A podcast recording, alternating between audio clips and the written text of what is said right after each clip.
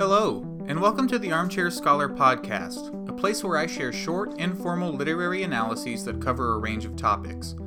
In this episode, we'll explore the American dream and its limitations through the works of Pulitzer Prize winning author Junot Diaz. Is the American dream, which has traditionally been predicated on a particular economic outcome, applicable to everybody? Does it still stand for Dominican American immigrants? I'll explore these questions in today's episode. Please note that I'll often use the acronym DR to represent the Dominican Republic in this episode, and before we begin, I do want to warn listeners that rape and violence are briefly discussed in this episode, so discretion is advised.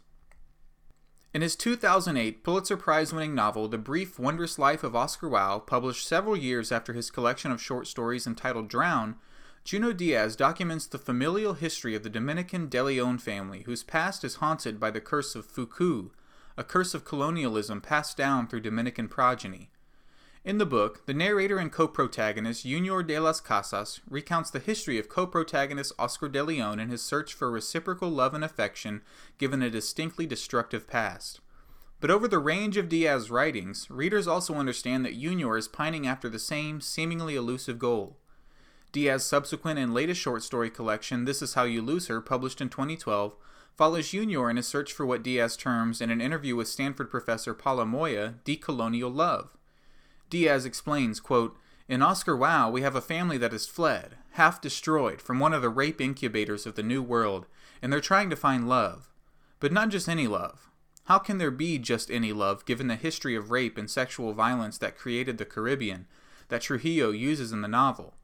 The kind of love that I was interested in, that my characters long for intuitively, is the only kind of love that could liberate them from that horrible legacy of colonial violence. I'm speaking about decolonial love. This decolonial love can be explained only in reference to the history of rape and sexual violence that quite literally created the Caribbean, and by extension, the Dominican Republic, of which Diaz's characters are descended.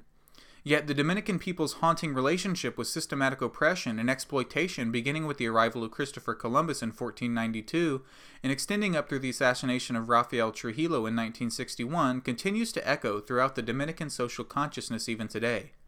Accordingly, Diaz frames his character's struggles for decolonial relationships as struggles against a colonized past, against an aggressive and violent history that haunts their maturation, search for identity, and endeavors to find love. I'll work with the preoccupation of romantic love that exists in Diaz novels, and I'll begin with his first book, Drown. This book is a collection of short stories, vignettes if you will, whose plots are all connected by the theme of diaspora and immigration literature, as it readily depicts the working class Dominican immigrants who are paralyzed into low wage jobs in destitute neighborhoods, and their subsequent inability to realize the dreams and aspirations they had, which compelled them to leave the Dominican Republic in the first place. Dominican historian and scholar Patricia Pessar examines this class of people, which make up the near sum total of all Dominican American immigrants, in her book A Visa for a Dream, published in 1995. Specifically, her book analyzes the post Trujillo diaspora of Dominicans in the United States, of which Junior's family is a part of, and their struggle to achieve what she terms the Dominican dream. In her book, she reveals that this dream, where a Dominican immigrant in the United States would arrive at a level of financial stability substantial enough to send money back home to the Dominican Republic and eventually return for good, to be an economically predicated myth which has unfortunately perpetuated itself as an attainable reality even up until the start of the 21st century. This dream, in her words, is but a collection of mere fictions of success for Dominican nationals and immigrants alike which can never be fully realized. In fact, the economic reality of Dominican immigrants is a far cry from what they had imagined when they began to flood in the United States in the early 1960s.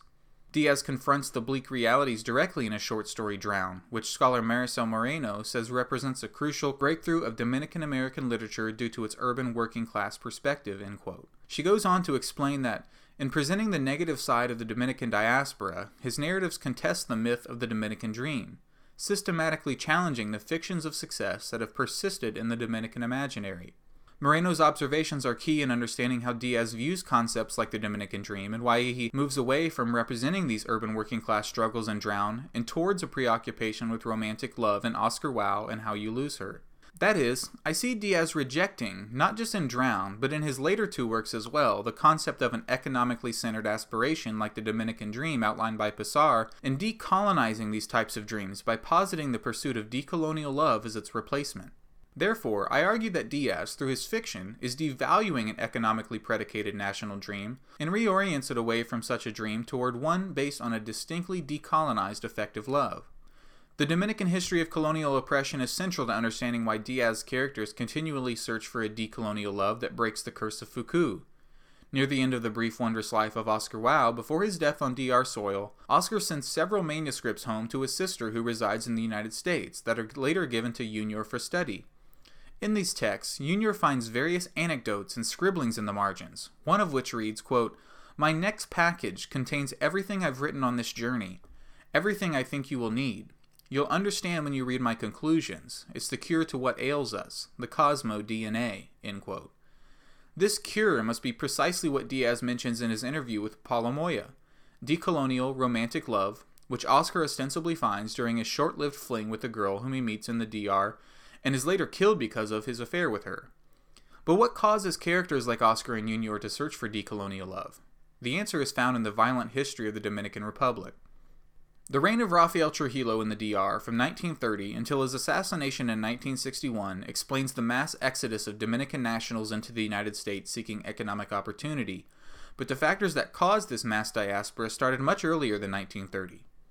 As the opening lines of Oscar Wao explain, the Fuku curse of Dominican exploitation at the hands of violent colonizers, quote, came first from the death bane of the Tainos, uttered just as one world perished and another began, end quote.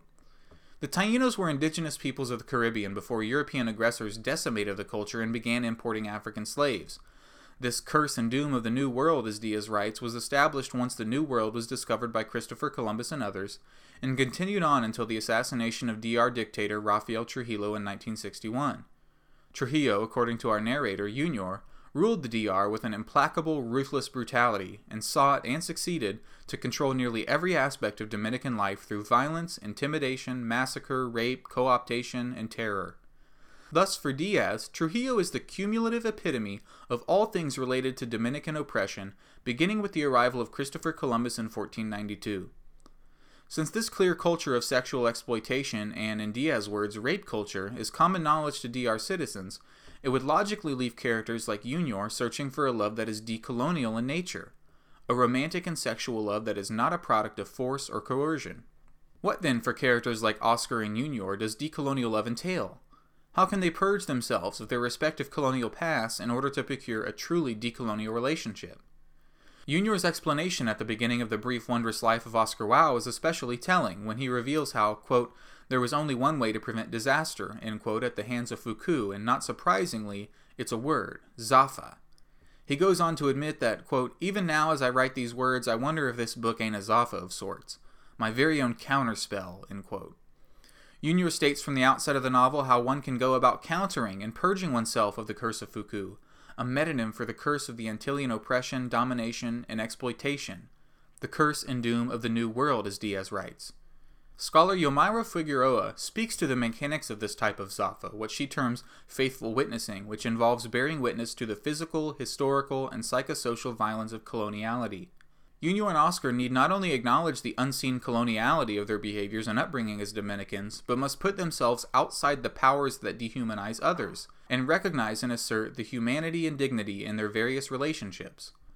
Since Oscar Wao is a history of the De Leon family and their own encounters with sexual and familial violence, as well as DR economic exploitation and domination, Junior's counterspell constitutes an acknowledgement of the DR past of violence and oppression for both himself and Oscar.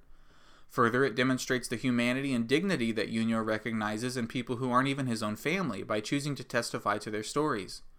So, Fuku can, in effect, be defeated and current colonial behaviors purged through the identification and testimony of the various ways it manifests itself in the lives of the affected, since its testimony allows both recognition of past injustices and an opportunity to replace those injustices with humanity and dignity.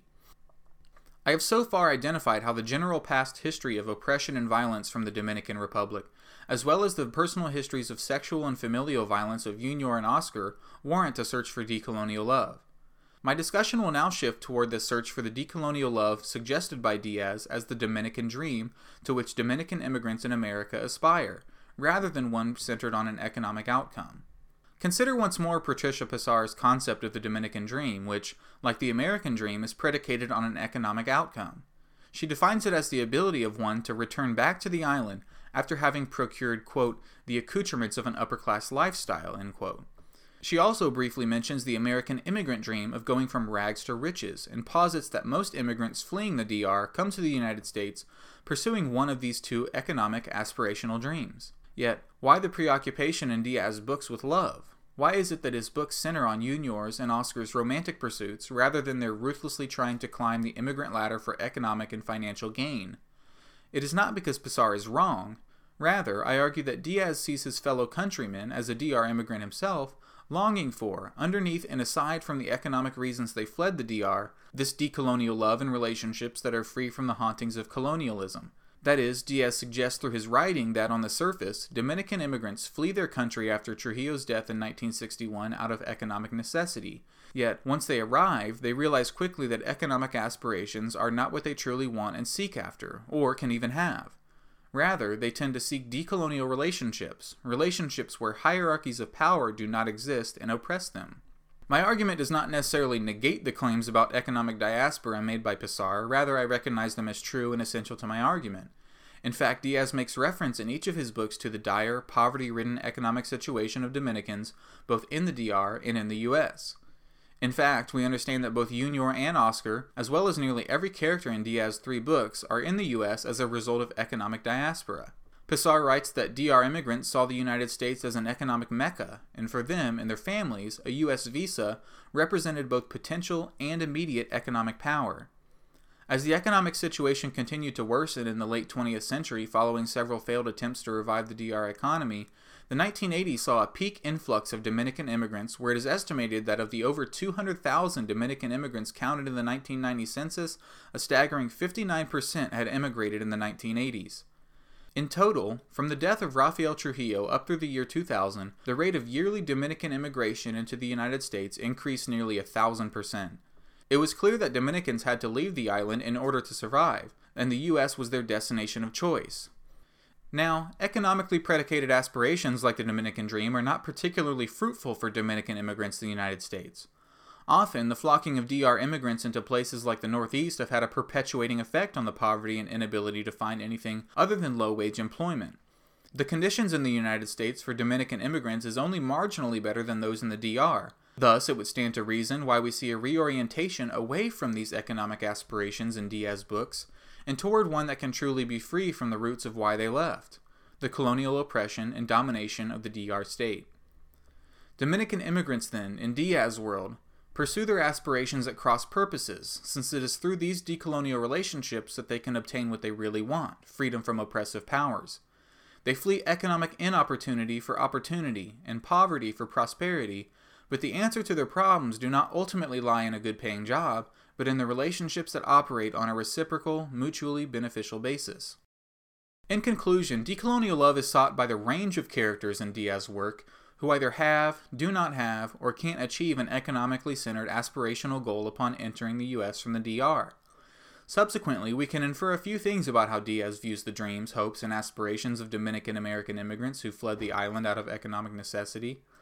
Firstly, that a comprehensive and lengthy history of oppression, colonialism, and domination have haunted the DR and its people ever since their Taino ancestors were killed after the arrival of Christopher Columbus. This ever present haunting of colonialism in the collective consciousness of the DR people, as presented through the stories of the De Leon family in the brief wondrous life of Oscar Wao, principally drives DR immigrants to find a decolonial system of relationship free from the influence of oppressive power structures that have infiltrated and defined their conceptions of love, sex, and family. As a result, both Junior and Oscar must work to purge themselves from their histories so intimately crafted out of the domination and colonialism in order to truly be free. For Diaz, it is this concern, the concern for love free from these histories of oppression that preoccupy the minds of his characters. That is, where Dominicans fled their country out of economic necessity, they are, of course, striving toward economic and financial aspirations. However, Diaz uses the DR history of colonialism worked out through his characters like Junior and Oscar to correct and reorient these economic aspirations toward one of decolonial love and affection.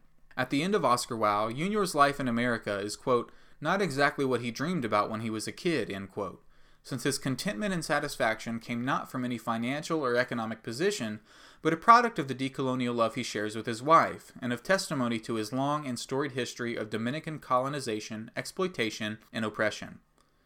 An important part of Junior's testimony inherently involves the written and spoken word, his own Zafa against the Fuku. In this way, Diaz also emphasizes the importance of writing as necessary to acknowledging and reformulating notions of manhood and Dominican machismo. Through their writing as testimony, Diaz characters can decolonize their Dominican cultural heritage and upbringing and reorient them toward relationships free from the harmful effects of hierarchy and domination. In this way, it appears in Diaz's work that the traditional American dream for his characters, and perhaps that of many Americans at large, has little to do with 2.5 kids and a white picket fence.